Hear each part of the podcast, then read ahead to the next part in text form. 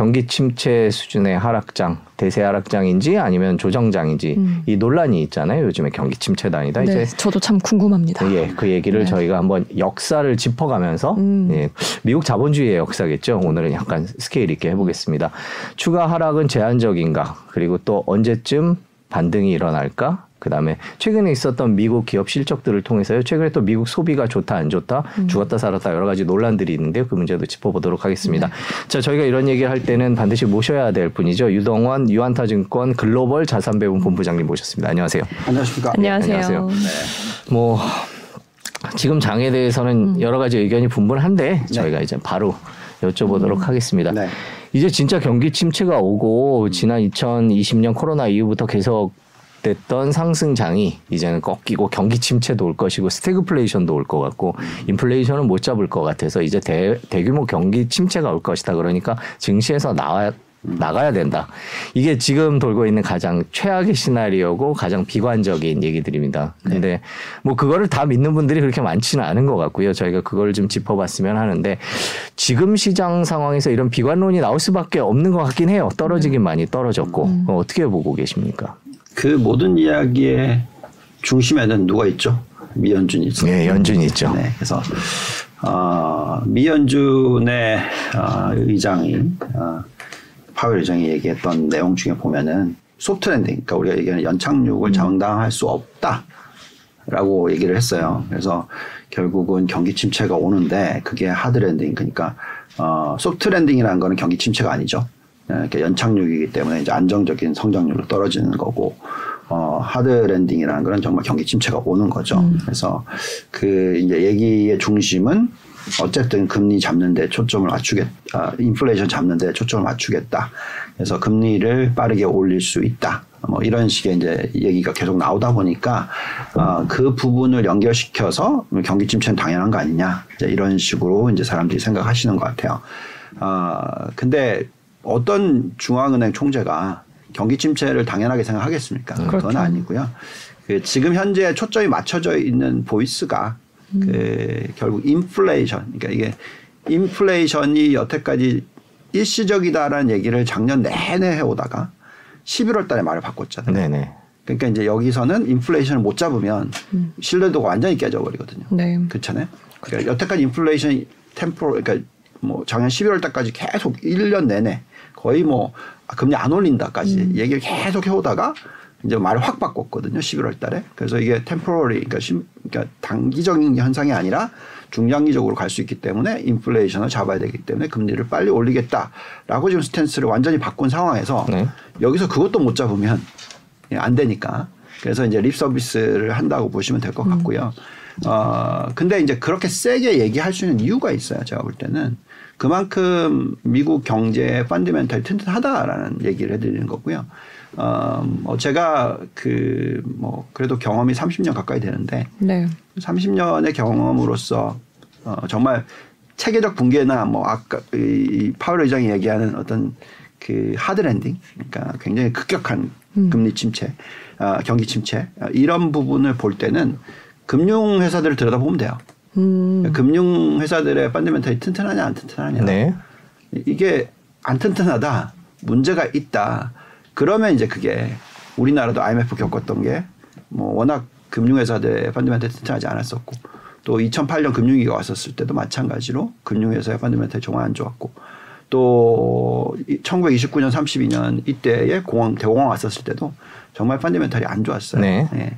어, 물론 2000년도 닷컴 버블이 왔었을 때는 그렇지 않았습니다. 지금하고 좀 비슷한 어 펀디멘탈이 굉장히 튼튼한 정도였었고 음. 다만 너무 많은 거품이 이제 자산 시장에서 일어났던 상황이라고 말씀을 드리겠고요. 그래서 어쨌든 지금 현재 시점에서는 저희는 경기 침체가 올 확률은 정말 낮다고 생각을 해요. 음. 네, 그렇지만 시장은 계속 좀 변동성을 일으키고 있다라고 말씀을 네. 드릴게요. 그래서 도표를 우선 한번 보여드리면 네. 제일 먼저 우선 얼마나 빠졌는지 음. 왜 사람들이 두려워하는지의 도표가 뭐냐면 네. 어, 만약 경기 침체와 연결되는 대세 하락장이라면 네. 하면서 이제 온 게 있어요. 하나 좀 이 차트를 딱 그려놓고 네. 보고 있으면은 막 당장 던지고 도망가고 싶죠. 저게 지금 어떤 빨간 선이 빨간 선이 저게 지금 현, 현재 현재고요. 음. 네. 과거에 이제 엄청난 대세 하락장이 일어났던 다섯 번의 아. 예를 비교를 하는 거죠. 한번 네. 볼까요? 1937년이 예, 있고요. 보시면은 뭐 마이너스 40% 넘잖아요. 네. 그러니까 이제 이제 20%니까 아직 예, 이제 절반밖에 안 온 거고. 그죠? 네, 금융 위기도 예, 금융 위기 있고요. 보시면은 건버블도 예. 거의 마이너스 50% 넘죠. 네. 5%.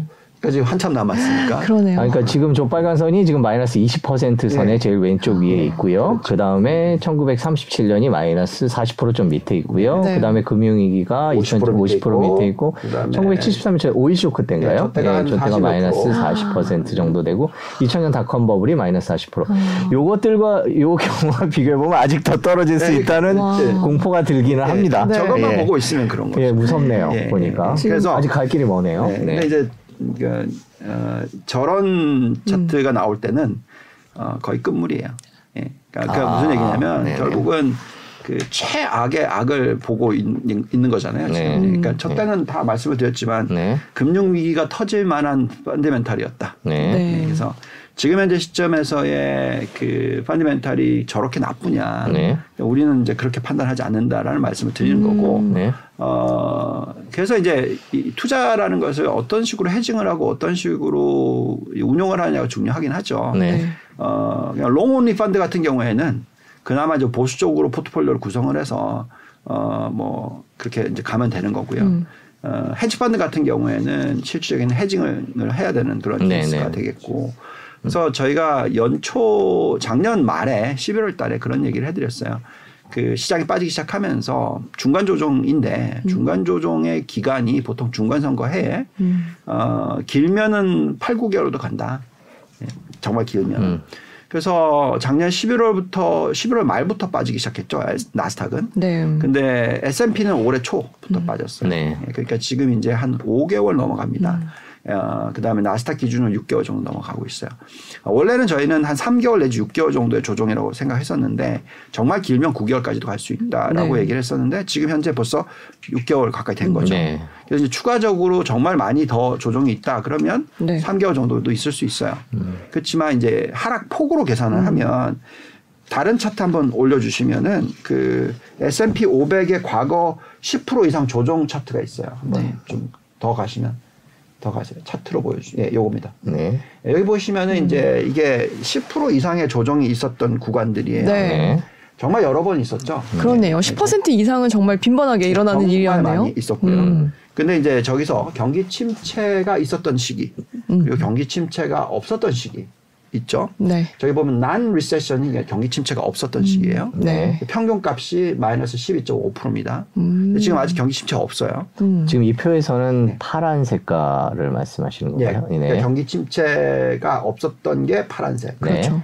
그래서 저기 보시면 보라색으로 되어 있는 게 평균값. 음. 네. 마이너스 12.5%네요. 네. 자, 그 다음에 전체 평균값이 18.1%예요. 네. 그 옆에 써 있는 예. 18.1%. 예, 저- 저건 이제 경기 침체건 음. 경기 침체가 아니던. 평. 예. 지금 현재 딱 그렇습니다. 지금 한18.6% 정도 되거든요. 네. 물론 고점 대비해서 이게 장중으로 계산하면 20.9%인데 네. 그러니까 종가 기준으로 계산했었을 때는 한 18.6% 돼요. 네. 그러니까 딱 조중간이에요. 네. 그리고 보시면 이제 오른쪽에 보시면 recession median이라고 있죠. 네. 저건 이제 경기 침체 평균값입니다. 음. 그러니까 저기 보면 노란색들, 그러니까 노란색들이 병- 경기 침체가 일어났었던 시기에 하락률이에요. 네. 근데 평균 값은 24%죠. 아오. 23.9%. 물론 이제 많이 떨어진 거는 50%까지 떨어졌었는데 예. 평균 값은 22%가 좀. 근데 지금 아까 그 예. 차트가 뭐냐면 네. 저기 오른쪽 끝에 있는 거 다섯 개를 갖다 놓고 어. 얘기를 한 거예요. 아, 네. 가장 많이 떨어졌던 그리고 경기 침체가 같이 왔었던 네. 최악의 경우를 하는 저렇게까지 거군요. 해서 네. 하락장을 얘기를 하고 있으면 네. 그거는 정말 이제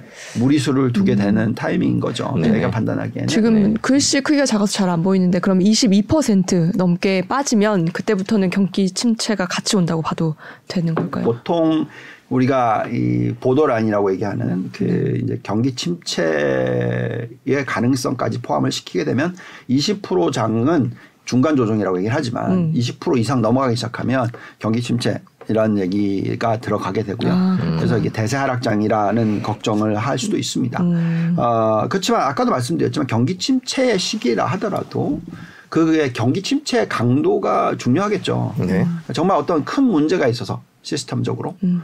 그래서 그 시스템을 해결하기 위해서 좀 일부러라도 금리를 높게 유지시키고 뭐 엄청난 문제점을 해결을 해야 되는 그런 과정이라면 그 기간이 오래 걸릴 수 있어요. 우리가 IMF 경험했었을 때 97년부터 해서 98년 음. 그죠? 그러니까 거의 한 2, 3년 정도의 경험을 했잖아요. 그리고 나서 이제 완전히 되돌리는 현상이 일어났고, 근데 그것도 굉장히 빨리 해결한 거죠. 네. 예, 그래서 지금이 만약에 체계적인 어떤 붕괴 가능성이 있다. 음. 그럼 이제 겨우 6개월이니까 앞으로 1년 반, 뭐 2년 이- 이런 걱정을 할 수도 있는 거죠. 그렇게 되면 그게 이제 경기 침체와 연결될 수 있다라고 걱정을 할수 있는 거죠. 근데 저희가 판단하기에는 지금은 그런 가능성은 낮다. 음. 자, 그 부분을 오늘 사실은 좀 얘기를 해드리고 싶어요. 네. 왜 우리가 지금 경기 침체가 아니라고 생각하느냐. 네. 자, 그럼 경기 침체가 우선 그렇게 하려면 경기 침체라고 얘기하는 사람들을 봐야 돼요. 왜 그럼 경기 침체라고 얘기하냐. 네. 자, 여기 차트 보시면 여기 나와 있지만 네. 이 미시간 consumer sentiment index 네. 그러니까 뭐 그러니까 소비자 신뢰 지수라고 네. 얘기하면 되겠네요. 그렇죠? 그러니까 저 지수가 과거에 저렇게 60 밑으로 떨어졌었을 때 네. 보면은 73년, 음. 75년, 그다음 80년, 2008년, 2009년 다 또 2011년 년, 예, 네. 살짝 저렇게 찍었던 네. 저때를 보시면은 다 경기 침체 음. 가 왔었으니까 저 정도로 떨어졌는데 지금 소비자들이 자기네들이 불안하다. 이게 뭐 어떤 이유였던 간에 네. 그러니까 인플레이션이 너무 높아서든 네. 뭐든 간에 상당히 불안하다. 그래서 저렇게 신뢰 지수가 떨어졌으니까 경기 침체가 올 수도 있다. 음. 뭐 이런 걱정. 그 다음을 좀 넘겨주시면 어그 지금 걱정하고 있는 부분이 이제 PMI 지표들이 네. 안 좋다. 네. 뭐 이런 식의 이제 걱정들을 하고 있어요. 그래서 많이 네. 떨어졌다. 음. 근데 이제 저런 것들은 이제 또 센티먼트 인디케이터죠. 그러니까 어 내가 지금 현재 돈이 있던 없던 간에 내 발란시시 그러니까 내 현재 현금 흐름이 좋음에도 불구하고 갑자기 막 물가가 올라가니까 좀 이렇게 위축되는 현상. 네, 심리 심리적인 지수죠. 거죠. 예. 근데 실질적으로 내 소비에 영향을 미치는 건 뭘까요? 내 주머니에 돈이 있냐 없냐죠. 음, 네. 내 주머니 사정. 예, 그렇죠. 네. 내가 임금을 받느냐 안 받느냐죠. 네. 고용이 달, 되고 있냐 없냐죠. 음. 근데 지금은 그 가능성이 너무나 그러니까 너무 좋다는 거죠. 그러니까 지금 현재 주머니 사정이요. 고- 그 주머니 사정이 너무 좋다라는 거죠. 그러니까 그런 지표를 가지고 어, 이 경기 침체 가능성을 들여다보는 지표들이 있어요. 네. 어, 우선은 그 이 실업률. 네. 실업률이요. 예. 지금 보시면 미국이 3.6%잖아요. 음. 그러니까 코로나19 터지기 전, 그러니까 인위적인 어떤 위기 터진 거 말고 네. 기본적으로 3.6%의 임금 어, 저기 어, 실업률이면 네. 그거는 경기 침체가 바로 오진 않아요. 음. 그게 이제 올라가기 시작해서 이렇게 쭉 올라가면서 이제 확 올라가게 되면 이제 음. 터지는 거죠. 지금 미국에선 사람이 없어서 이- 일을 못 하는 지경에 이르는 상황이라 고용 문제는 네. 오히려. 네. 근거가 되고 네. 있는데. 거기에 플러스 그 네. 인플레이션을 자극하는 게 임금 상승인 거죠. 네, 그렇죠. 그래서 이거는 좋은 인플레이션이라는 거죠. 음. 그러니까 나쁜 인플레이션, 그러니까 스태그플레이션이 많은 사람들이 걱정하는 게 뭐냐면 임금도 상승하지 않는데 막 물가만 올라간 네. 케이스 이런 거잖아요. 그러면서 이제 이게 엄청난 위기가 온다는 건데 음. 지금 미국의 개인들의 펀드멘탈이 너무 좋아요. 네. 어, 뭐 역사상 최고 뭐 이 정도의 펀드멘탈입니다. 네. 물론 이게 빈부의 격차가 벌어져서 뭐 안 좋은 사람들 안 좋다 뭐 그러면서 그러니까 요즘에 이- 이게 안 좋은 장을 얘기할 때는 그 안 좋은 걸 삐집어내서 음. 그걸 도려내서 그것만 자꾸 부각시키면서 얘기를 하고 있어요. 근데 우리 투자자들의 입장에선 절대로 그것만 보고 투자를 하시면 안 돼요. 음. 그거는 그냥 스토리텔링입니다. 음. 그러니까 듣기 좋고 아, 그런 식으로 일시적으로 흔들 수 있기 위해서 하는 거지. 어, 그렇게 지금 얘기 많이 하고 있는 게 이제 신용카드예요. 그러니까 뭐 빈부의 격차가 심해졌으니 지금 소득을 못 일으키는 사람도 있고 그게 그쪽에 대출이 왕창 늘어난다더라. 그렇기 때문에 이게 경기 침체가 올 거다. 이런 얘기 하거든요. 여기 보시면 연체율 한번 올려주세요. 네. 신용카드 연체율 차트가 있는데 네. 네. 어, 저거 보고 있으면 제가 어, 제 투자 경험에서 가장 실패를 했던 게 신용카드거든요. 네. 네, 그래서 아, 네. 신용카드 회사 투자해가지고 제가 고생을 많이 했어요. 네, 네. 우리나라 LG 네. 카드. 예. 어. 예, 망했죠. 그죠. 예, 예. 그걸 네. 정말 많이 봤기 때문에 네. 제가 신용카드는 거의 막 뒤집어 엎어서 보고 뭐 별짓을 다 해왔기 때문에 네. 예, 저 숫자 가지고 저건 저기- 미국 예. 차트죠. 예. 네. 우리나라 아니고. 그러니까 은행 신용카드 연체율이 지금 1.75%예요. 네. 73인가? 뭐 73이네요. 73이에요. 예. 예. 저걸 가지고 네. 어, 아, 지금 뭐 저소득층이 큰일 났고 네. 저소득층이 망하고. 저게 1.5까지 내려갔다 올라와서 그런 거죠. 지금 얘기 나오는 그렇게 게. 보이는 거. 네, 아, 플레이즈. 예. 예. 저뭐 신용카드 저기 평균 금리가 얼마인지 아시죠? 예, 아유, 뭐한 20% 가까이 되죠. 네. 평균이 24% 정도 됩니다. 네, 예. 아, 20% 넘는군요. 20% 예, 예, 넘어요. 예. 그래서 저게 연체율이 2% 미만이면 엄청난 활황이에요. 음, 그러네요. 예. 네, 그렇기 때문에 엄청나게 계속 대출을 해줍니다. 음. 네, 신용카드 회사는 신났다 그러면서 대출해주죠. 예, 예. 그래서 결론은 뭐냐면 지금 현재 시점에서는 그 정도의 fundamental이 무너졌다고 생각하지 않기 때문에 은행권에서 대출해준단 말이에요. 네. 음, 저한테도 카드 회사에서 돈 빌려 쓰라고 계속 아, 문자 한국이에요? 오고. 아, 한국에 한국에서 미국 얘기. 한국은 네. 좀 저거 좀 틀린데. 어, 한- 어, 한국 은 어떤가요? 한국은 그러면? 지금 이 가계부채 비율 너무 높죠. 네, 아, 그래서 대신 연 체율은요? 그게 아, 연체율은 낮아요. 예, 연체율은 그게 낮다고 제가 네, 들었습니다. 어쨌든 네. 말씀하신 대로 네. 전체 매크로 그림을 보고 그 펀드멘탈 좋은지 안 좋은지 보고 음, 네. 연체율이 어떻게 변하는지를 보고 은행권이든 카드회사든 금융회사든 당연히 자산을 운용을 하겠죠. 네. 지금 현재 시점에서 이 숫자를 보고 있으면 지금 전체 은행 연체율이 1.24예요. 네. 더 좋아졌어요. 음, 그러니까, 그러니까 숫자가 또 떨어졌어요. 지난 분기보다 일 1사분기가. 이렇게 이 원자재 가격이 많이 올라갔고 음. 인플레이션이 높다고 그렇게 난리를 치고 있는 그 1사분기 숫자의 연체율이 이렇게 떨어졌다는 네. 거죠. 그러니까 그 무슨 얘기냐? 저 센티먼트 지수, 저 소비자 신뢰 지수의 이, 이 센티먼트는 일시적이라는 거죠. 음. 그러니까 여기서 확 바뀔 수 있다는 거죠. 만약에 인플레이션이 떨어져요. 임금은 계속 가요.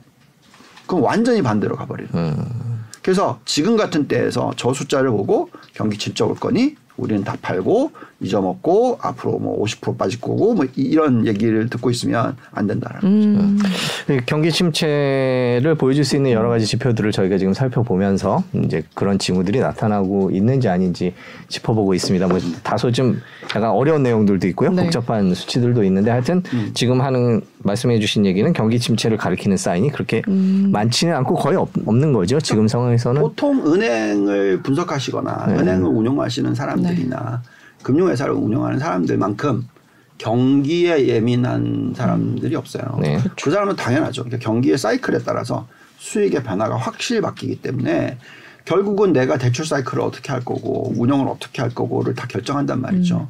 그걸 공부를 한 사람들이잖아요.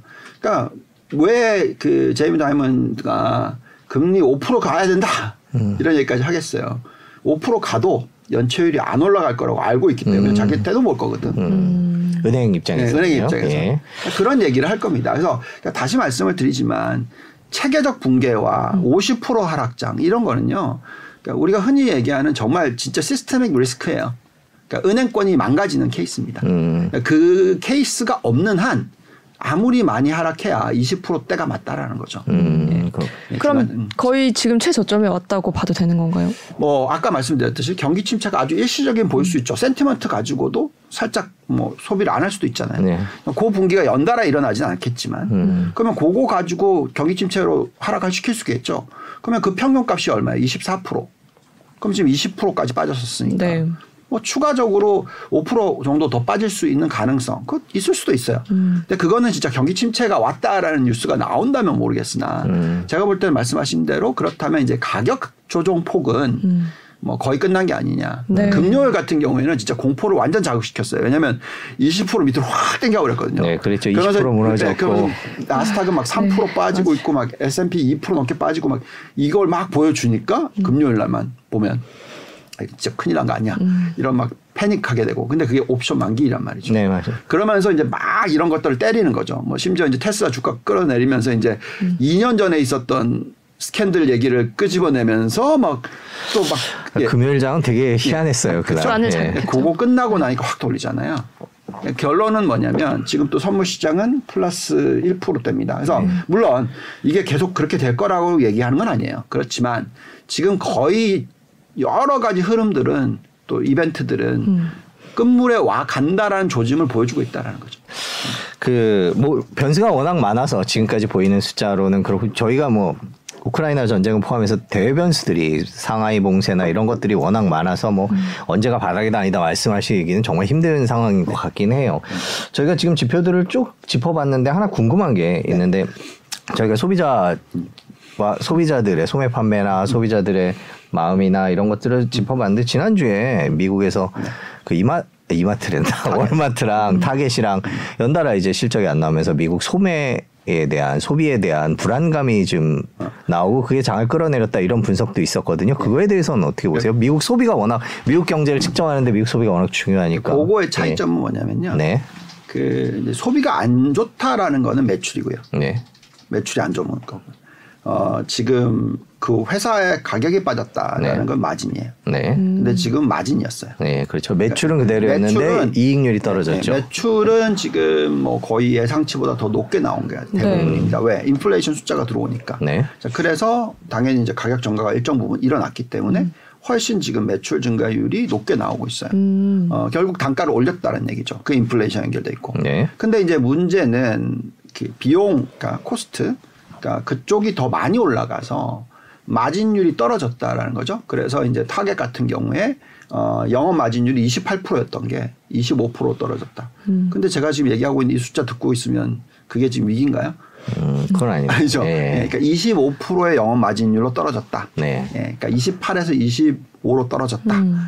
그러면 이건 뭐 사실 10%도 안 되는 예, 그렇죠. 예, 떨어짐이고요. 물론 당연히 인건비랑 올라간 부분 또 계속 말씀하고 있는 말씀드리고 있는 이 비용이 올라가고 있는 부분들 어, 원자재 가격이 상승하고 있는 부분들, 농산물 가격이 상승하고 있는 부분들, 자, 이런 부분들이 당연히 마진에 영향을 미치고 있어요. 그런데 소비자의 파켓은 좋다. 호- 주머니 사정이 좋기 때문에 계속 쓰- 그러니까 쓰기는 쓴다는 거죠. 네. 그래서 실질적인 소매 판매 숫자도 0.9% 증가를 전달 대비 했었고, 그 다음에 그게 평균적으로 계산하면 상당히 높은 숫자이고, 어, 이제 그런 부분들이 계속 소비는 일어날 거다라는 거죠. 다만 마진에 영향을 미치는 현상이 일어날 거예요. 그래서 종목이 중요하다는 거죠. 그러니까 간단하게 예를 들어드리면, 어, 지금, 음, 그로소리. 그러니까 이제 농산물 가격들이 올라갔기 때문에 그로서리를 판매를 하잖아요. 그걸 대표적으로 하는 회사 뭐 어, 그로서리 아울렛이라는 회사가 있어요. 네. 네, 지금 보시면 이제 실적이 나쁘진 않아요. 그렇지만 가격이 비싸 보이거든요. 근데 뭐 달라 제너럴 같은 회사 네. 같은 경우에는 보시면은 실적이 계속 판, 그러니까 워낙 싸니기 때문에 가격을 올릴 수가 있잖아요. 네. 예, 그래서 원래 이제 그거의 마진을 유지를 시키면서 하는 거거든요. 네. 그러면 전가를 하기 때문에 사람들 쓴다는 얘기고 그러니까 마진이 별로 안 축소가 돼요. 그러니까 실적이 괜찮기 때문에 지금 매력도가 생겼어요. 뭐 근데 이제 월마트 그 다음에 홈디포 뭐 타겟 다 보시면은 마진 축소가 일어나는데 기본적으로 건설 경기나 이쪽 관련해서는 상당히 좋아요. 그러니까 housing 쪽이란. 그러니까 그러면 이제 홈디포라든지 로즈라든지 이런 회사들은 정말 좋게 나와요. 네. 숫자가. 네. 그 다음에 이제 CVS, CVS 이제 pharmaceutical 쪽. 네. 그러니까 메디슨 쪽, 그러니까, 그러니까 약품 플러스 이제 뭐, 뭐 치약 뭐 이런 것들 뭐 그냥 생활 용품들을 네. 판매하는 데잖아요. 정말 좋아요 숫자가. 그러니까 결국은 무슨 얘기냐? 어, 소비자의 문제는 없다. 음.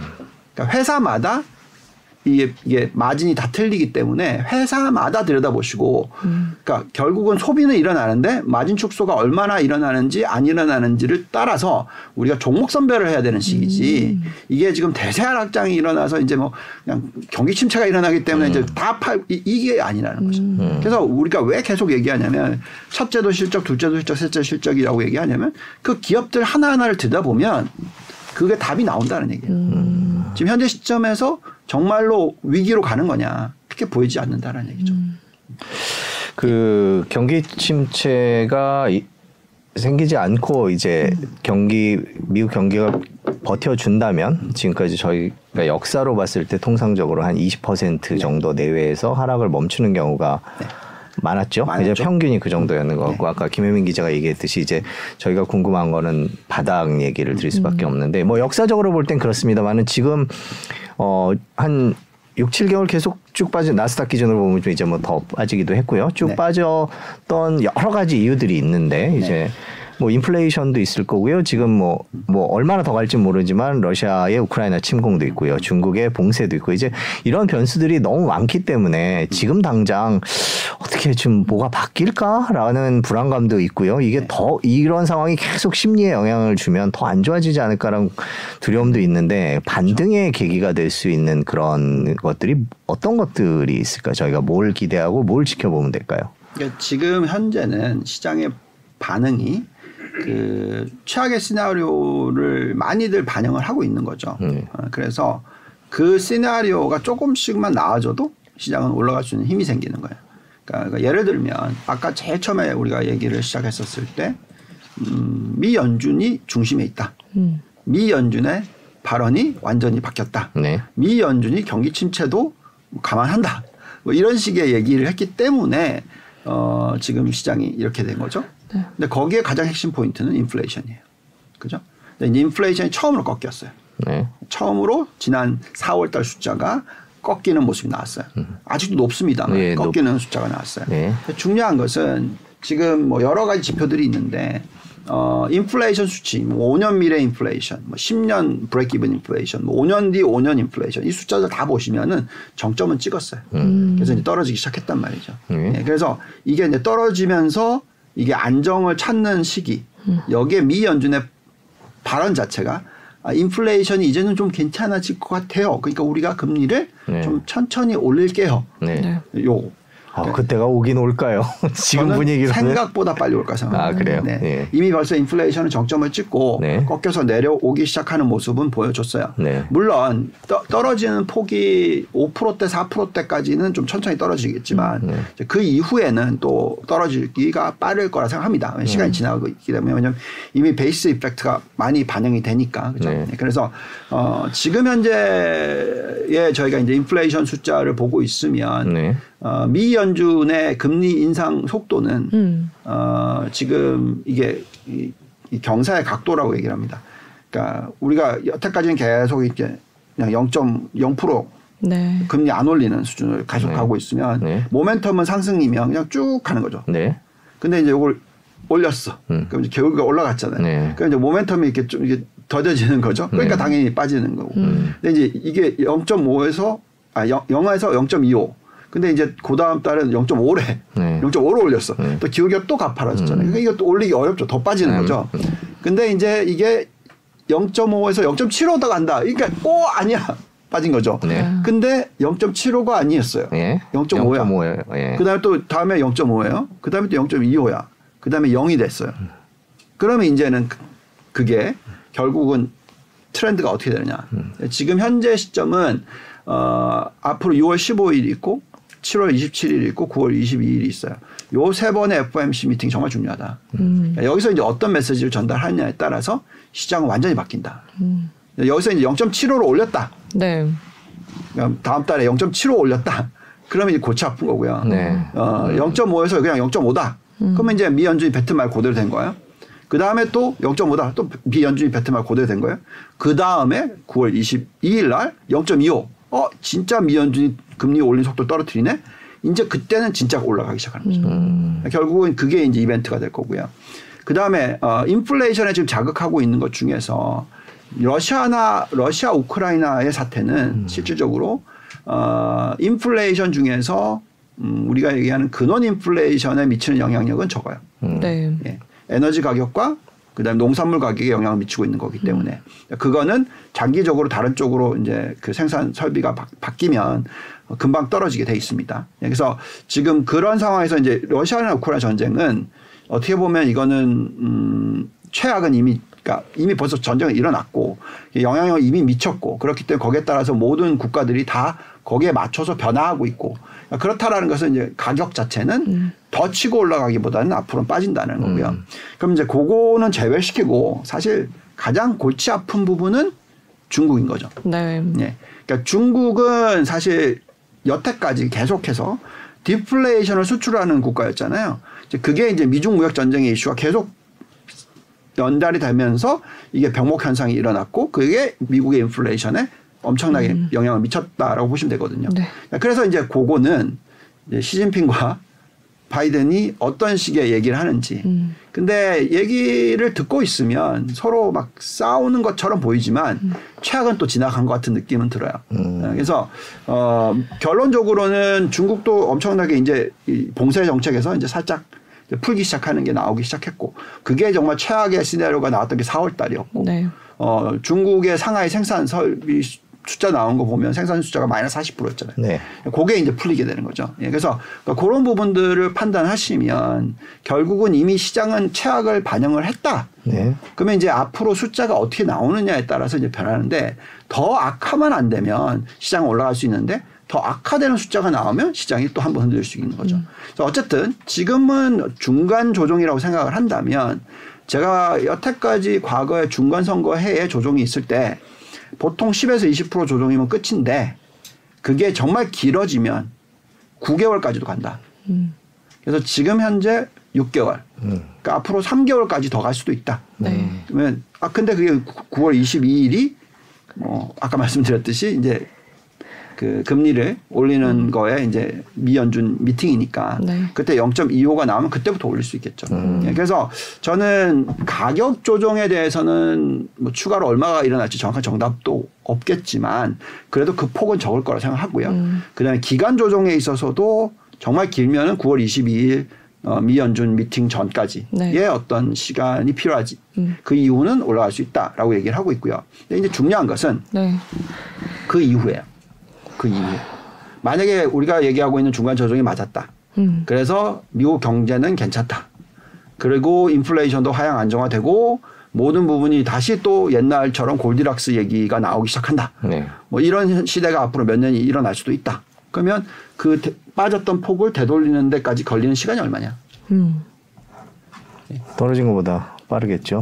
떨어진 것보다 빠를 수도 있고 네. 길 수도 있지만 네. 평균적으로는 12개월 이 지나면 네. 그 바닥 대비해서 12개월 뒤면 12개월. 그 빠진 폭을 되돌린다. 음, 12개월. 평균적으로요. 네. 네, 그런 결과값이 있습니다. 그래서 물론 그게 정답은 아니지만 네. 어 그러니까 내년도의 시장에 대해서 기대를 버리시면 안 되는 거고요. 타이밍이 지금. 네.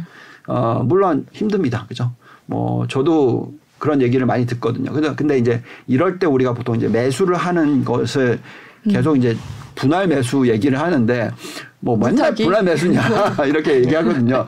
맞죠. 왜냐하면 조정이 3개월일 줄 알았는데 6개월 되고 6개월이 네. 9개월이니까 맨날 분할 주- 예, 맞는 얘기인데 분할 계속 하다 보면 이제 네. 돈이 떨어지는 아, 상황이 근데 생기죠. 그거는 예. 투자라는 것은 내가 장기적으로 투자를 할 수 있어야 되는 거잖아요. 그래서 저는 얘기하지만 어, 뭐 우리 같은 경우에 이제 적립식으로 투자를 하는 것도 막 나쁘지 음. 않다는 얘기고 그게 이제 앞으로 3개월 뒤에 바닥을 찍고 12개월 뒤에 빠진 걸 다 되돌린다 그러면 그때 들어갔었으면 수익률이 얼마예요? 40%예요, 40%. 네. 20% 빠진 게 되돌리면 40% 올라가는 거잖아요. 그렇죠? 그래서 결국은 지금 같은 때가 정말 종목을 잘 선별하면 정말 좋은 기회가 될 수 있다라는 거죠. 그래서 이럴 때 그냥 포기하고 네. 뭐 이게 뭐 어떤 사람들은 그렇게 얘기하더라고요. 뭐 원래 본 단막이 보지 말라고 얘기하는데 지금 빨리 팔아라. 그리고 그냥 잊어버려라 시장에 대해서. 그게 진짜 제일 나쁜 거죠. 아 그래요? 빨리 팔아서 네. 관심을 꺼버리면은 그 빠진 거 손에 놨고 다시 되돌릴 게 없잖아요. 그렇죠. 그게 아니라. 그냥 지금 손에 난거 잊어버려라. 음. 왜냐하면 미국 투자를 언제부터 하셨는지 잘 모르겠으나 네. 미국 투자를 좀 일찍 하셨던 분들은 아직 수익이 나 있어요. 네, 그렇죠. 예. 그러니까 그거를 잊어먹고 그냥 잊어먹고 있으시면 돼요. 아, 만약에 팔지 이걸 말고. 만약에 팔면 팔자마자 수익 난거 세금 내야 되죠. 네. 근데 나중에 다시 대사하는데 훨씬 더 높은 가격에 가 있을 때 대사하면 어떻게 돼요? 그냥 배를 배가 아플 수밖에 없죠. 그렇죠. 이거는. 네네. 네, 그래서 좋은 종목을 들고 계시다면 그러니까 물론 정말 내가 우리 흔히 얘기하는 잡주들 네. 예, 실적 안 나오는데 앞으로 미래가 뭐 엄청 좋다고 막 음. 장식을 해놨는데 그거를 투자를 했다가 지금 손실이 70% 났는데 이런 거는 제가 볼 땐 던지는 게 맞겠지만 네. 그게 아니라 애플을 들고 있다, 테슬라를 들고 있다, 뭐 넷플릭스를 들고 있다. 음. 지금 뭐 메, 메타 플랫폼 페이스북을 들고 있다. 그걸 지금 던질 이유는 없죠. 음. 근데 그런 건 좀 있는 것 같아요. 이익이 오래 투자하신 분들도 이제 이익을 예전 뭐 고점일 때에 비해서 이익이 많이 줄었으니까 그래도 지금이라도 남겨 현금으로 갖고 있다가 그 조금 상황이 나아지면 들어가는 게 낫죠. 지금 변수가 워낙 많으니까요. 뭐 판단도 못하고 어렵고 그래서 그게 네. 어, 우리나라 투자하시는 우리나라 시장에 투자하는 것과 미국에 투자하는 게 완전 틀려요. 네. 네. 미국 사람들은 그렇게 안 합니다. 그렇게 하기 어려워요. 저 트레이더를 빼고는. 네. 왜 그러냐면 그게 이제 401k랑 연결돼 있죠. 그게 모든 것들이 다 세금이랑 연결돼 있어요. 네. 네. 그렇죠. 예. 샀다 팔았다를 많이 하면 할수록 실수가 생겨요. 그러네요. 그건 어쩔 수 없습니다. 음. 그거는 장기 투자를 하는 게 아니기 때문에 음. 회사를 정확하게 아는 것도 아니고 뭐 이런 일론 머스크 스토리가 터질지 어떻게 어떻게 알아요. 네. 그러니까 그거를 모르는 상황에서는 음. 그걸 샀다 팔았다 하기가 정말 어려운 거고요. 엄청나게 운이 좋아서 네. 그렇죠. 그래서 예를 들어서 팔아놨다. 근데 그게 추가로 20%더 빠졌다. 음. 그럼 당연히 감사하게 지금 음. 이제부터 분할 매수로 들어가야 되는 거죠. 네. 어, 테슬라 얘가 그런 것입니다. 지금 테슬라가 어, 저희가 이제 제가 운영할 때 테슬라를 좀 실었다 뺐다를 좀 자주 해요. 이 종목은. 왜냐하면 많은 수익은 많이 올라왔다고 생각하기 때문에. 그래서 이제 그 1200달러 정도에서 한번 매도를 하고 네. 또 다시 800달러 또 근처 떨어져서 또 샀다가 지금 1100달러까지 못 갔었어요. 그래서 네. 1090달러 정도에 또 팔았다가 음. 지금 또 살까 하고 있단 말이죠. 네. 예. 물론 근데 이제 그 타이밍이 원래는 저는 항상 800달러 네. 숫자를 보면 사야 된다고 생각했거든요. 근데 지금 600달러를 받잖아요. 근데 네. 추가로 20%가 더 빠졌단 네. 말이죠. 이게 조심해야 되는 타이밍이었겠지만 이제 매수를 다시 들어가는 사람들 입장에서는 보통 차트를 놓고 봤었을 때 계속 빠지고 있을 때는 사는 게 아니고 네. 빠지고 되돌리기 시작했었을 때 사기 시작하는 게 맞 다는 얘기는 제가 전에도 많이 네. 말씀드렸어요. 네. 그러니까 어떤 단기적인 투자 패턴을 얘기를 하자면 그렇지만 그 회사에 대해서 좋게 생각하신다면 그냥 꾸준히 그냥 사시면 되는 거죠. 음. 이 얘기 맞아요. 들어본 것 같은데 물타기 하지 말고 불타기를 해라. 오를 때 사라라고 얘기를 뭐 떨어지는 칼날을. 잡지 마라. 뭐 네. 여러 가지 음. 용어들이 있죠. 저희가 지금 기업들 얘기로 넘어 자연스럽게 넘어왔는데요. 실적 얘기를 네. 좀 하기 전 그 전에 저희 댓글이 네. 질문이 하나 있어서 네. 아, 마침 아까 말씀도 하셨고요. 그래서 한 국의 IPF 가입이나 중국 무역, 음. 무역 비중 이 얘기를 질문을 해주신 분이 있는데 아까 인플레이션 얘기를 할 때 최근에 이제 바이든 행정부가 중국에 매긴 관세를 좀 낮추지 않겠느냐 이런 얘기들도 있고요. 그런데 저희가 볼 때는 미국과 중국이 IP EF를 놓고 싸우는 것 같고요. 중국을 따돌리는 거다. 그리고 한국 같은 경우에 그 사이에 껴서 저게 난감해진다. 뭐 이런 얘기들이 있는데 이번 바이든 방안에 있어서 IPEF 얘기를 잠깐 어떻게 평가를 하시는지 시장에 미칠 영향? 예. 너무 저희가 갑자기 질문을 네, 드렸네요. 갑자기 뭐 예. 한국적으로 얘기를 하면 제가 말씀드릴 게 참 어려운데 그 지금 이제 중국과 미국은 계속 줄다리기를 할 수밖에 네네. 없죠. 네. 봉쇄 정책 저렇게 쓰는 것도 그렇고 그 다음에 이제 시진핑이 지금 예측을 하고 있는 상황에서 결국은 이제 9월 달이 중요하거든요. 시진핑 입장에서는. 음, 네. 그래서 그 집권 될 때까지는 터프한 모습 보여줘요. 음. 아, 터프한 모습. 예. 왜냐하면 그래 미국이 강한 중국. 예, 강한 네. 중국을 네. 보여줘야죠. 음. 이제 그때 이제 되고 나면 음. 그때는 실질적으로 경기가 좋아져야죠. 음. 예, 그렇기 때문에 이제 봉쇄 정책도 완전히 풀리게 될 거고 뭐 그다음에 미국도 보면은 여태까지 지금 막 이렇게 프레셔를 줬는데 네. 아, 중국이 딴판으로 나오잖아요. 좀 약간 이제 옐런 의장이 이런 얘기도 했거든요. 그럼 뭐 관세 낮출 수도 있고 그냥 좀 이렇게 손을 내밀었는데 이렇게 어, 한 그렇죠. 거니까. 예. 네. 그렇지만 그렇게 마냥 못 가죠 중국도. 그렇게 하면 정말 힘들어지니까. 네, 예. 그렇죠. 테슬라를 지금 생산 설비를 못하게 갑자기 막아놨다가 이거 무한대로 할 수 없거든요. 왜냐하면 이게 이 와중에 음, 중국의 BYD라든지 어, 중국의 그 어, 저기 어, 상해 자동차 네. 어, 등등의 전기차의 매출 증가율은 40%가 났어요. 음. 와. 그러니까 결론적으로 테슬라가 훨씬 경쟁력이 강하지만 자꾸 정치적으로 이렇게 하는 거니까. 네. 너네들도 좀 당해봐라. 힘들지? 이- 이런 걸 자꾸 던지는 거죠. 그렇지만 결국은 둘은 어쨌든 지금 그 패권 싸움에 있어서 서로를 윈윈할 수 있게 할 수밖에 없는 상황이죠. 지금 현재 시점에서는. 그러니까 결국은 인플레이션이 지금 둘 다에 굉장히 엄청난 악영향을 미치고 있기 때문에 네. 그런 변화가 일어날 것 같아요. 근데 이제 우리나라 입장에서는 저는 당연히 미국이죠. 중국보다는. 네. 예. 그건 뭐 제가 미국에서 살아봤고 중국에도 살아봤지만 음. 어, 중국은 계속 퍼주기만 하고 그냥 다 뺏기는 케이스고 거의 대부분이. 네. 예. 미국은 막 퍼주고 그래도 다 돌려주고 플러스 알파 더 주더라. 어 그래요. 뭐 제가 그렇죠. 미국 한국이 힘들어서 음. 제가 미국 이민을 갔는데 미국 이민 가서 열심히 했더니 좋은 학교도 나왔고 음. 뭐 월급을 많이 받을 수 있는 직장도 얻었고 다 해줬죠. 중국을 갔어요. 음. 엄청난 좋은 위치에 갔어요. 음. 근데 맨날 뭐, 뭐, 저기, 음. 사실 솔직히 말하면 뭐 돈을 찔러줘야 돼. 아. 거의 그런 수준이에요. 그냥 그-. 그때가. 네. 2011년, 13년 이때가. 음. 뭐 경찰 한번 오면은 뭐 이렇게 마오타이 한 병 200만 원짜리 줘야 음. 되고 뭐 이런 말도 안 되는 아니면 뭐 교수를 한번 초청을 하면 막 네. 천만 원 이렇게 그러니까 그런 식의 그런 케이스들을 많이 경험을 했단 말이죠. 그럼 그거는 말이 안 되죠, 사실. 우리 자본주의 국가 그렇죠. 입장에서. 그리고 우리나라 회사들도 굉장히 많이 힘들었었잖아요. 삼성전자 마켓시어가 20%였다가 빵. 네. 그러니까, 그러니까 그런 케이스인데 우리가 당연히 왜 중국을 손을 들어줘요? 그건 아니죠. 그렇지만 앞으로는 그 미국이 이제 이걸 해주니까 정확한 계, 그 흔히 우리가 계약을 맺는 거죠. 그죠?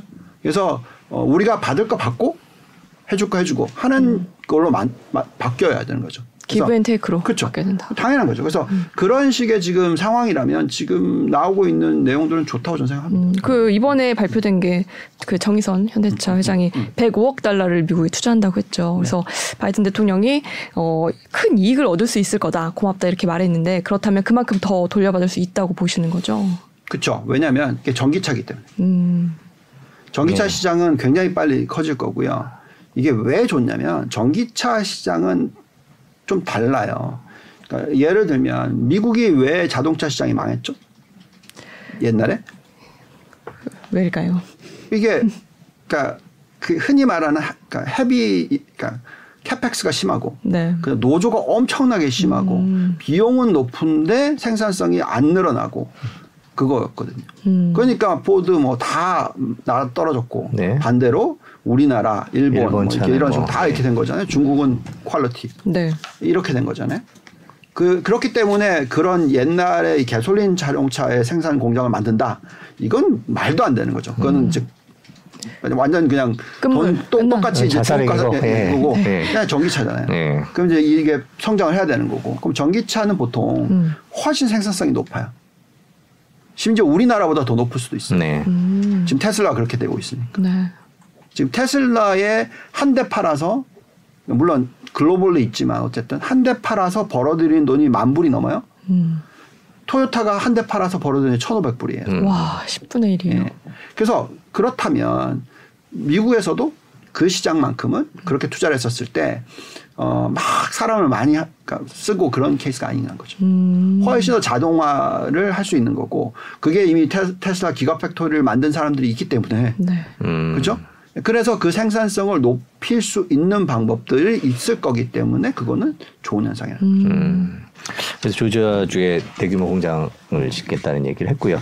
뭐 나온 김에 현대차랑 삼성전자 얘기 잠깐 그 분위기 그러니까 저는 근데 예 종목이 좀- 아니라 예 종목이 아니라 분위기가 이제 뭐 반도체 네. 그다음에 또 현대차도 뭐 이제 전기차가 50억 달러고 나머지 어, 55억 달러고 나머지 50억 달러는 이제 뭐 자율주행이나 AI나 로보틱스에 투자를 하겠다고 했다는 말입니다. 이제 그게 바이든 대통령과의 얘기에서 이제 이재용 회장과 정의선 회장이 했던 얘기들인데 이런 방향성에 대해서는 어떻게 보시는지도 궁금해요. 그러니까 이게 굉장히 중요한 포인트예요. 네. 그 첫째 큰 그림으로 얘기하자면 지금 잘 들어보시면 시장의 명, 명, 명락이 어떻게 되고 있어요. 다들 아니 뭐 4차 산업혁명이야. 원자재가 이렇게 올라가는데 무슨 탄소 배출 제로야. 네. 석탄 더 해야지. 네. 막 이런 분위기로 막 몰고 가면서 막 원자재 가격만 올라가니까 이것만 사야 되는 것 같고 막, 막 그런 식으로 얘기를 하고 있잖아요. 그렇죠. 최근 몇 달 동안 이렇게 그 약간 막- 약간 되돌아오는 분위기가 약간 있었죠. 예, 예. 근데 그걸 잘 보세요. 그- 거기에 빠지시면 되겠습니까? 그러니까 예를 들어서 분명히 어떤 회사가 망할 거야. 망할 때 망하기 전에 어떻게든 돈 끌어모아 네. 일시적인 현상이라고 그런 보시는 거죠. 느낌인 거죠. 사- 솔직히 말씀을 드리면 음.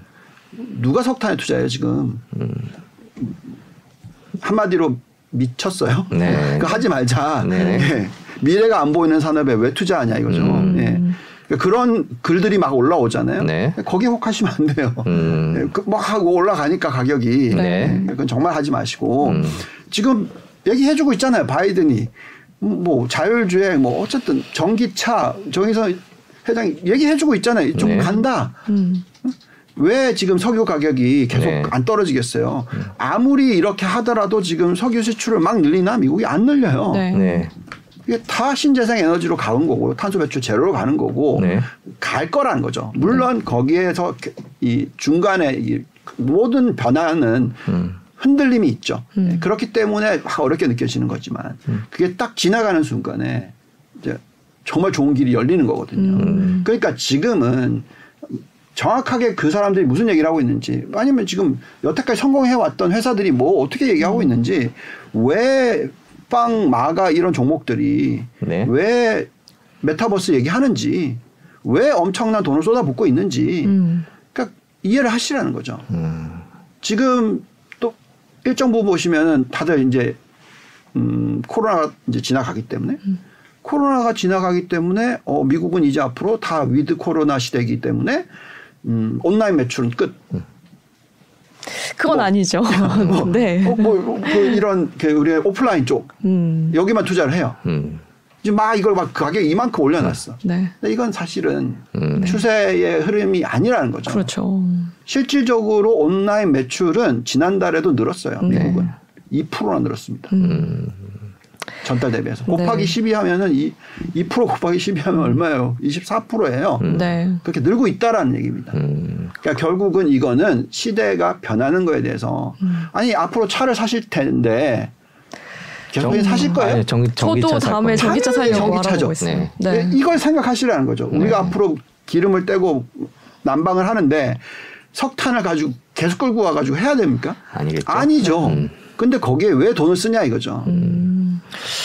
저희가 지금 현재 상황에서 어떻게 가야 될지 뭐 슬쩍 IPEF 하면서 삼성전자랑 현대차 얘기도 슬쩍 여쭤보긴 했습니다만 저희가 네. 테슬라 얘기까지 했고요. 이제 다시 미국으로 돌아와서 미국 기업 실적 내용을 잠깐 네. 보고 가겠습니다. 그 본부장님이 자료가 있네요. 저희가 잠깐 저 네. CG를 한번 볼까요? 네. 아, 이번 S&P 500 실적 발표 내용이네요. 네. 이제 거의 끝났죠. 네, 거의 끝났고요. 네. 지금 95%의 기업들이 1, 4분기 실적을 발표를 했어요. 음. 네. 어, 내용은 정말 좋습니다. 음. 예, 지금 전체 기업들 중에서 77%가 EPS가 예상치를 상회를 했고요. 네. 그 다음에 매출이 73% 예상치를 상회를 했어요. 네. 근데 이제 매출에서 여기서 이제 중요한 포인트가 나옵니다. 음. 어, 많은 분들이 지금 원가가 많이 올라가고 있잖아요. 네. 그리고 이제 기업들이 이제 가이던스를 좀 안 좋게 얘기를 해요. 네. 저 그렇게 얘기를 하고 있기 때문에 사실 어, 어 이게 앞으로 마진이 안 좋아질 거고 실적이 안 좋아질 거고 이게 위기가 오는 거 아니냐라는 네. 이제 질문들을 하실 거예요. 네, 이게 굉장히 중요한 인사이트입니다. 네. 어, 제가 2007년도에 어, 우리나라 시장과 글로벌 금융 위기 터질 가능성이 높다라고 얘기하셨을 때 똑같은 자료를 보면서 판단했던 건데요. 그때는 제가 이제 실질적으로 그 인버스를 레버리지 6배 이렇게 하고 사, 매도, 공매도를 하기도 했었어요. 네. 그때는 어떤 케이스였냐면 이 영업 마진율이라고 하는 게 있잖아요. 네. 영업 마진율이 11.8% 정도가 나왔었어요. 그때. 근데 이제 컨센서스라고 하는 거죠, 있죠. 컨센서스, 그러니까 미래에 음. 애널리스트들이 예측하는 숫자 수치가 네. 12.8%예요. 그 다음 해가. 네. 그러니까 1%나 더 올라갈 거라고 예측을 하고 네. 있었어요. 예. 2008년도가 그렇게 네. 될 거야. 2007년도에. 네. 근데 2007년도, 2008년도 그 원자재 가격이 거의 미쳐 있던 상황이거든요. 네. 그러니까 무슨 얘기였냐면 다들 가격 변화 다될 거고 음. 영업 마진율이 더 올라갈 거다. 네. 더잘 팔릴 거고 더 화랑이고 네. 이런 예측이었단 말이죠. 말도 안 되는 거라고 저는 생각했거든요. 음. 예. 근데 지금 여기 보시면은 네. 완전 반대예요. 음. 그러니까 매출 증가율이 보시면은 작년 말에 얼마라고 예측을 했냐면 7.5%라고 가격 증가 못 한다. 네. 근데 가격 증가 다 되고 있어요 지금. 네. 그러니까 13.6%가 나오는 거죠. 음. 네. 훨씬 높죠? 매출 네, 증가. 근데 마진도 얘네들이 너무 세게 봤었어요. 마진을. 네. 그러니까 12. 어, 작년 이- 이 숫자는 지금 변한 거고요. 네. 실질적으로 올해 여- 연간 평균치를 얼마를 봤냐면 어, 작년이 12.6%인가 12. 아무튼 0.2% 포인트 올라갈 거라고 예측을 했어요. 네. 네. 그렇기 때문에 그 숫자가 안 된다, 잘못됐다고 얘기를 했었어요. 네. 그렇지만 실질적으로 더 빠질 거라고 예측을 했고, 그냥 더 빠진 건 맞죠? 네. 근데 이제 이제는 보시면은 빠지는 폭이 13.2%에서 지금 빠졌어요, 이미. 네. 13.2%가 고점이었고요. 지금 벌써 12.3%까지 빠졌어요. 네. 여기서 추가적으로 안 빠집니다. 음. 왜냐하면 이게 1, 4분기 숫자를 잘 생각해 보시면 코스트, 비용이 인건비가 제일 많이 올랐던 분기, 플러스 또 코스트, 원자재 가격이 제일 많이 올랐던 분기. 맞죠? 네. 그게 지금 했는데도 불구하고 전 분기 대비해서 순이익 마진율이 0.2%포인트밖에 안 빠졌어요. 네. 뭐 많은 분들이 이게 뭐 미래를 뭐 미리 때 그러니까 실적을 너무 잡아놓고 나중에는 막 깨질 거다 이렇게 얘기를 하시지만 그게 아닌 거죠. 음. 그만큼 마진의 축소 현상이 음. 적다라는 겁니다. 음, 생각보다 크지 않다. 그러니까 요약을 하자면 1, 2, 3월 음. 안 좋았는데 생각보다 그때 기업들의 실적이 이- 엄청 좋게 나왔다는 예, 거죠. 나쁘지 않았다는 그리고 말씀이시네요. 2, 4분기, 3, 4분기 숫자가 음. 안 좋게 나올 거예요. 네. 안 좋게 나온다는 가이던스를 지금 안 좋게 얘기를 해주고 있잖아요. 네. 그렇지만 이미 그걸 벌써 pricing을 했다는 거죠. 예, 반영을 했다. 네. 그 반영을 정말 많이 했기 때문에 오히려 이 정도야 괜찮네. 네. 음. 이렇게 ROE가 높아 여전히 음. 이렇게 될 거라는 거죠. 음. 하여튼 미국 기업들의 네. 실적은 예상보다는 잘 나오고 있는데 미래 가이던스가 이제 불안한 게 너무 많으니까 변수가 그러니까 저희가 지금 뭐 이렇게 좋아 아주 나쁘진 않다 좋아질 거다라고 얘기를 하고 있지만 또 무슨 변수가 생길지 모르니까 그렇죠. 계속 불안하긴 한 것 같아요. 근데 하여튼 지금까지 보는 수- 상황은 그렇다. 그렇죠. 예, 정리를 해보자면 정리를 네 할수 있다. 9월 정도까지는 음. 네 그러니까 가면 2, 4분기 반등- 실적이 나오죠. 네 2, 4분기 실적이 7월, 8월에 7월에 나오죠. 네, 7월 8월에. 이때 보시면 또 사람 헷갈려 할 거예요. 음. 그렇지만 숫자 괜찮을 거예요. 네. 그러면서 더 이상 빠지는 게 아닐 거고 음. 여기서 이제 9월 달 말씀하신 대로 네. 그, 그 결국은 조금만 더 참으시면 돼요. 아. 제 생각은. 네. 그 본부장님 의견은. 조금만 더 네. 참으면 될 것 같다는 거. 뭐 6월, 아니, 그러니까 7월, 8월에 실적이 있고요. 9월 달 정도 되면 음. 연준의 금리 인상 속도가 조금 떨어질 가능성도 있고요. 물론 중간에 뭐 변수들이 워낙 많아서 맞죠. 저희가 그거다라고 네. 얘기하기에는 물론 중간에 진짜 변수가. 우크라이나 전쟁이 음. 끝날 수도 있고요. 뭐 아니 계속 이어질 수도 있고 또 네. 변수들이 워낙 많기 때문에 뭐 저희들이 그냥 지금 상황에서 예측을 전해드리고 있습니다. 네. 그 저희가 이제 시간이 많이 지났는데요. 네. 그 지- 중요한 걸 또 여쭤봐야 될 것 같아요. 지금 이제 상황은 다 지켜봤고 음. 아까 팔지는 말라고 하셨고 분할 매수는 하라고 하셨고 네. 자 지금 어좀 포트폴리오 같은 걸 음. 어떻게 지금 이 시점에서 구성하면 좋을까요? 다들 본인의 포트폴리오를 아마 최근만큼 이렇게 깊이 들여다보신 적이 없으실 거예요. 다들 처음에 살 때는 약간 좀 가벼운 마음으로 사신 그렇죠. 주식들도 있었을 텐데 지금은 왜 샀나 이걸 계속 갖고 가야 되나 고민을 하실 텐데요. 음. 예, 그 포트폴리오를 지금 이 시점 2022년 5월 지금 이 시점에서 어떻게 가져가는 게 좋을까요? 네. 그 사실 업종도 참 고르기도 어렵고요. 네. 어, 종목 고르기도 어렵죠. 근데 이제 항상 제가 얘기하는 거는 그 돈을 잘 벌고 있어야 된다. 음, 그 회사가 네. 네. 그러니까 예를 들면 금리가 올라가잖아요. 금리가 상당히 많이 올라왔고 그리고 예를 들어서 앞으로 이제 평균 금리가 3%대다. 네. 미국 연준 아 미국 금리가 미국 10년 국채 금리가 음. 3%대다. 자 그러면 만약에 ROE가 3%밖에 안 되는 회사 아무리 PBR이 PBR이 0.2배다 음. 사야 되겠어요? 안 삽니다. 왜냐하면 너무나 수익성이 낮기 때문에 네. 물론 금리보다는 높기 때문에 그 회사는 망하진 않겠죠. 음. 그렇지만 그래도 주가는 안 움직일 거란 말이죠. 음. 그래서 우리가 흔히 얘기하는 가치주가 PBR이 낮다. 네. 그래서 무조건 사자 이게 아니고요. 네. ROE가 얼마나 높고 음. 거기에 얼마의 PBR이냐 이거가 두 개가 같이 가야 되는 공식이라는 거죠. 음. 그래서 어떠한 업종이든 간에 그 업종 안에서 종목을 들여다보시면 그게 구분이 돼요. 그래서 높은 ROE를 창출하는데 금리가 많이 올라가더라도 그 갭이 있고 PBR이 상대적으로 그거를 가지고 계산했었을 때뭐 DCF 모델을 돌려보든 위주 주행칸 모델을 돌려보든 상대적으로 저평가되어 있는 종목이 있다. 그러니까 사야 되는 거죠. 네. 그래서 어 저희가 포트폴리오를 사실 뭐 완전히 풀리 해징을 할 수가 없어요. 그러니까 뭐 하나 사고 하나 팔고 이렇게 안 되거든요. 저희 제가 운영하는 음. 상품은. 그래서 올해 사실 뭐 작년 12월, 올해 1월, 2월은 많이 얻어 맞았어요. 그러니까 네. 수익률 자체가. 네.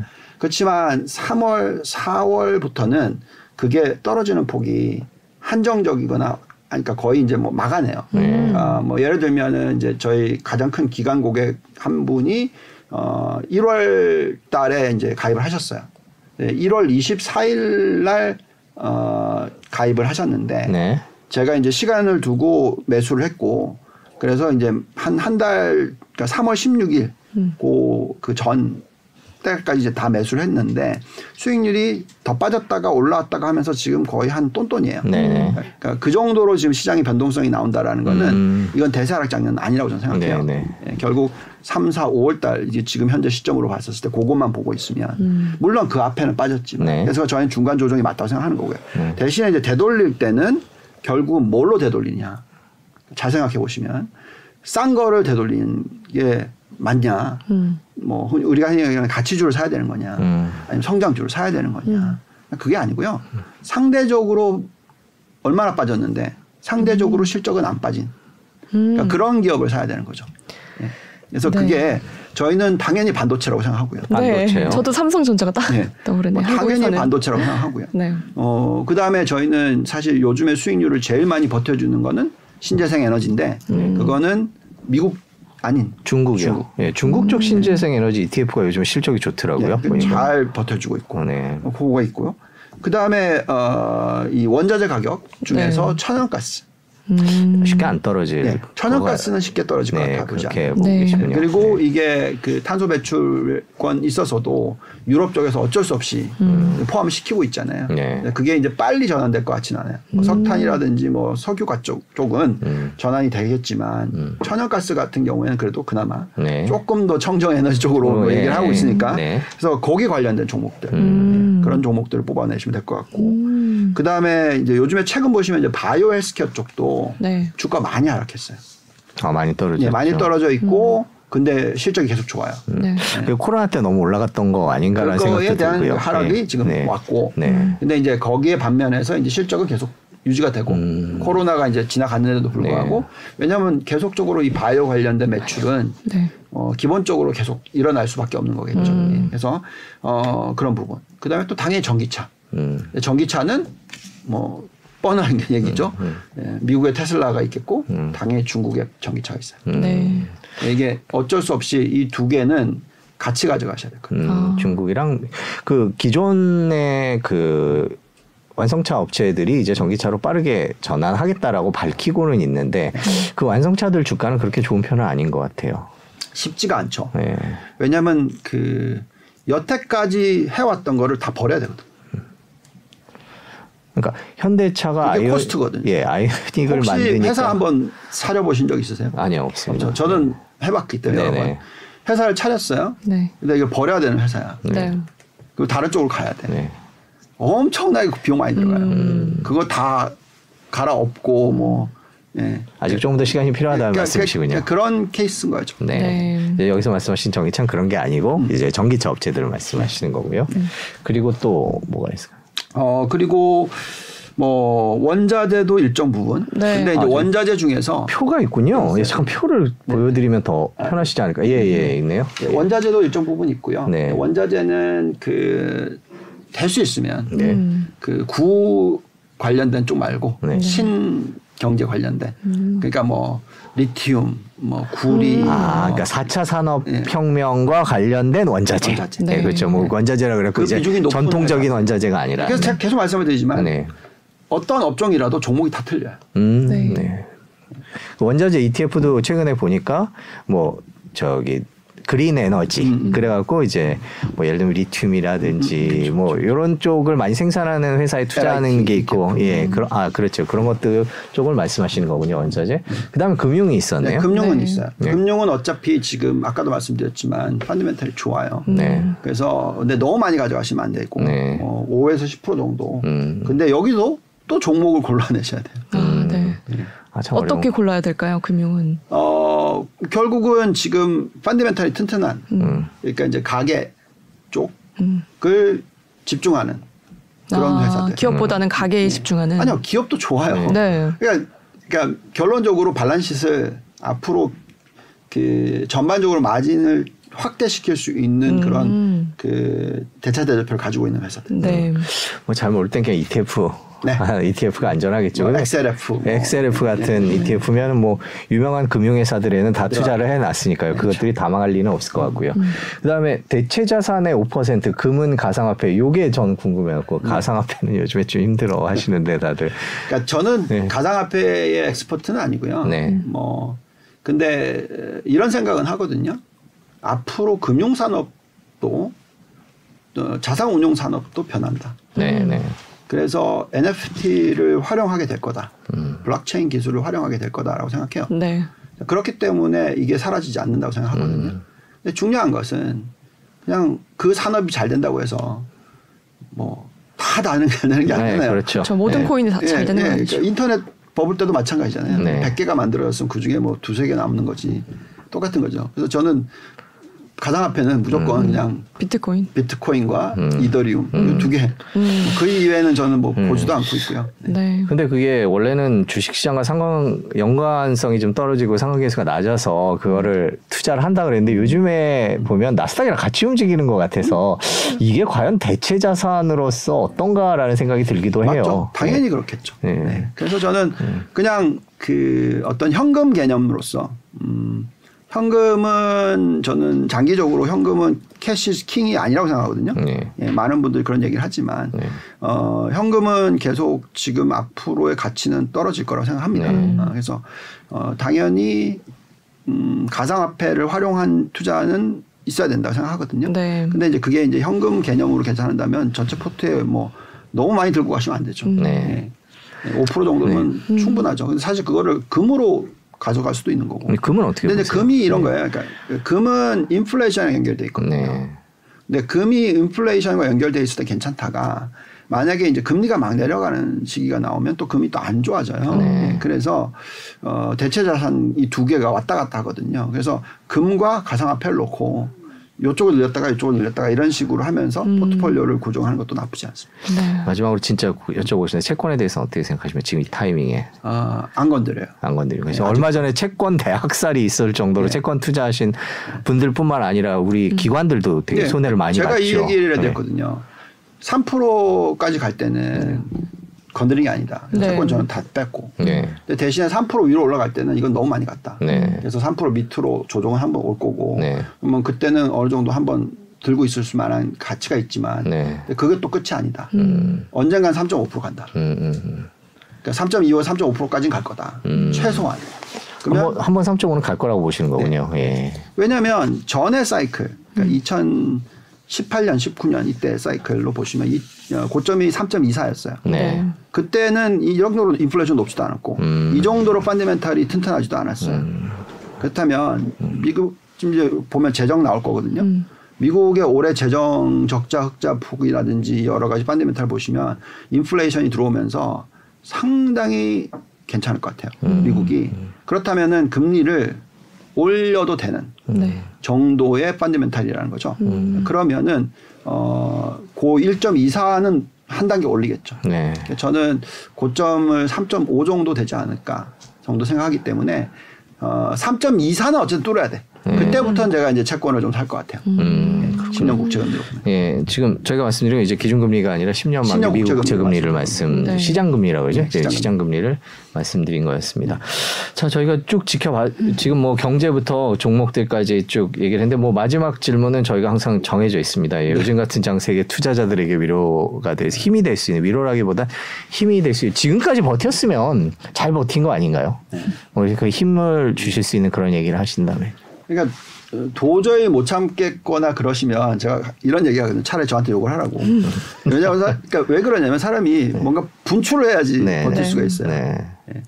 예, 그래서 분출하시는 거다 좋습니다. 네. 예, 근데 지금 이 타이밍에서 파는 건 아니니까. 네. 네. 그리고 항상 우리는 투자하는 법을 배우는 거잖아요. 네. 그러니까 우리가 왜 투자를 하겠습니까? 부자가 되고 싶은 욕심이 있으니까. 그렇죠. 저 부자라는 함은 이 경제적 자유를 얻기 위해서 하는 거니까. 네, 저희가 경제 자율살로. 예, 예. 네. 그 경제적인 자유를 얻으시려면 이 정도의 고난은 이겨내셔야지 얻을 수 음. 있는 것이지 그냥 얻으면 그건 금방 사라집니다. 그래서 정말 힘드신 거 알겠고 저도 너무나 마음이 안타깝고 그렇지만 그냥 그냥 틀리는 전문가를 욕하고 그냥 네. 예, 그냥 어, 버티세요. 음. 예, 지금은 버티는 게 맞습니다. 음, 팔 때는 아니다. 네. 네. 그렇군요. 힘들어요. 근데 장이 떨어질 때마다. 그리고 만일에 지금 조금만 올라가도 괜찮을 것 같지만 조금 올라가는 듯하다 또 떨어지면 그때 더 무서울 것 같거든요. 저희가 3월에 떨어졌다가 조금 회복됐다가 떨어지는데 이게 미- 3월 밑으로 내려가니까 더 무서운 거거든요. 요게 진짜 중요한 말씀을 드리는 게 될 수도 있는데 그러니까 이런 시기일 때는 말씀을 드리지만 그러니까 매수를 하는 거를 한 템포 늦추면서 하는 게 맞아요. 음. 그러니까 예를 들어서 음, 그러니까 속스의 그러니까 우리나라 투자자들은 그러니까 뭐든지 좀 극한으로 달려요 항상. 네. 네. 오늘 이번 주에 가장 투자를 많이 한 걸 보니까 네. 뭔지 아세요? 뭔가요? 세 배인가요? 세 배인데 네. 인버스. 음. 인버스 세 배요. 와. 그러니까 너무 극으로 가세요. 네. 버티다 버티다 못하니까 이제 아예 반대로 가는 거죠. 네. 음, 이거 완전히 망하는 지름길인 거죠. 음. 그렇잖아요. 내가 어떤 일에 엄청나게 열심히 일을 했어. 내가 꼭 성공할 거야. 그래서 내가 모든 힘을 다 쏟아 부었어. 근데 안 돼. 네. 포기. 음. 이거 망하는 거야. 투자하는 거야, 이제. 네. 모든 에너지를. 그게 말이 돼요. 그러니까 무슨, 그러니까 그러니까 결국은 그러니까 왜냐하면 그게 버티기 힘드니까 나타난 현상이에요. 네, 그렇죠. 그래서 그걸 하려면 좀 더 마음의 여유를 가지시고 네. 시간적 여유를 가지고 내가 스케줄을 만들고 빌려서 투자를 하는 게 아니고 레버리지 투자는 한정적인 하고 그 다음에 분산 투자하고 이거 똑같은 얘기잖아요. 네. 뭐 워런 버핏이 지금 몇, 몇십 년 동안 성공해온 이 얘가 거기 있잖아요. 별로 많이 투자 안 한다. 음. 항상 꾸준히 투자한다. 한 종목 투자하면 오래 투자한다. 그러니까 그렇게 스케줄을 맞춰 놓으면 네. 예, 좋은 성과가 나오는 거죠. 그러니까 그렇게 S&P 500을 지난 30년 투자하셨으면 음. 평균 수익률 연간 16%가 나온 거예요. 복리로. 네. 네. 예. 그러니까 지금도 그 복리가 다 깨- 그러니까 왕창 빠졌잖아요. 20%나 네. 빠져줬잖아요. 그럼 이게 또 기회를 만들어 주는 거죠. 음. 그래서 그러니까 버티시는 방법은 지금 같은 때는 아까도 말씀하셨지만 불타기를 하라. 네. 맞는 말인 것 같아요. 음. 그래서 어, 돌아서는 걸 보는데 우선 종목을 지금 골라놓고 네. 그 종목이 맞다고 생각하신다면 네. 던지지 마시고 네. 더 애들을 하는데 더 넣는데 네. 빠질 때 듣는 게 아니라 네. 빠지고 올라가기 시작할 때 넣는 거죠. 음. 네. 그럼요. 뭐 시간이 좀 있겠죠. 뭐 급하게 오늘 내일 결정해야 될 사안이 아니라 차분하게 공부한 하면 되는 거겠죠. 네, 그렇죠. 네.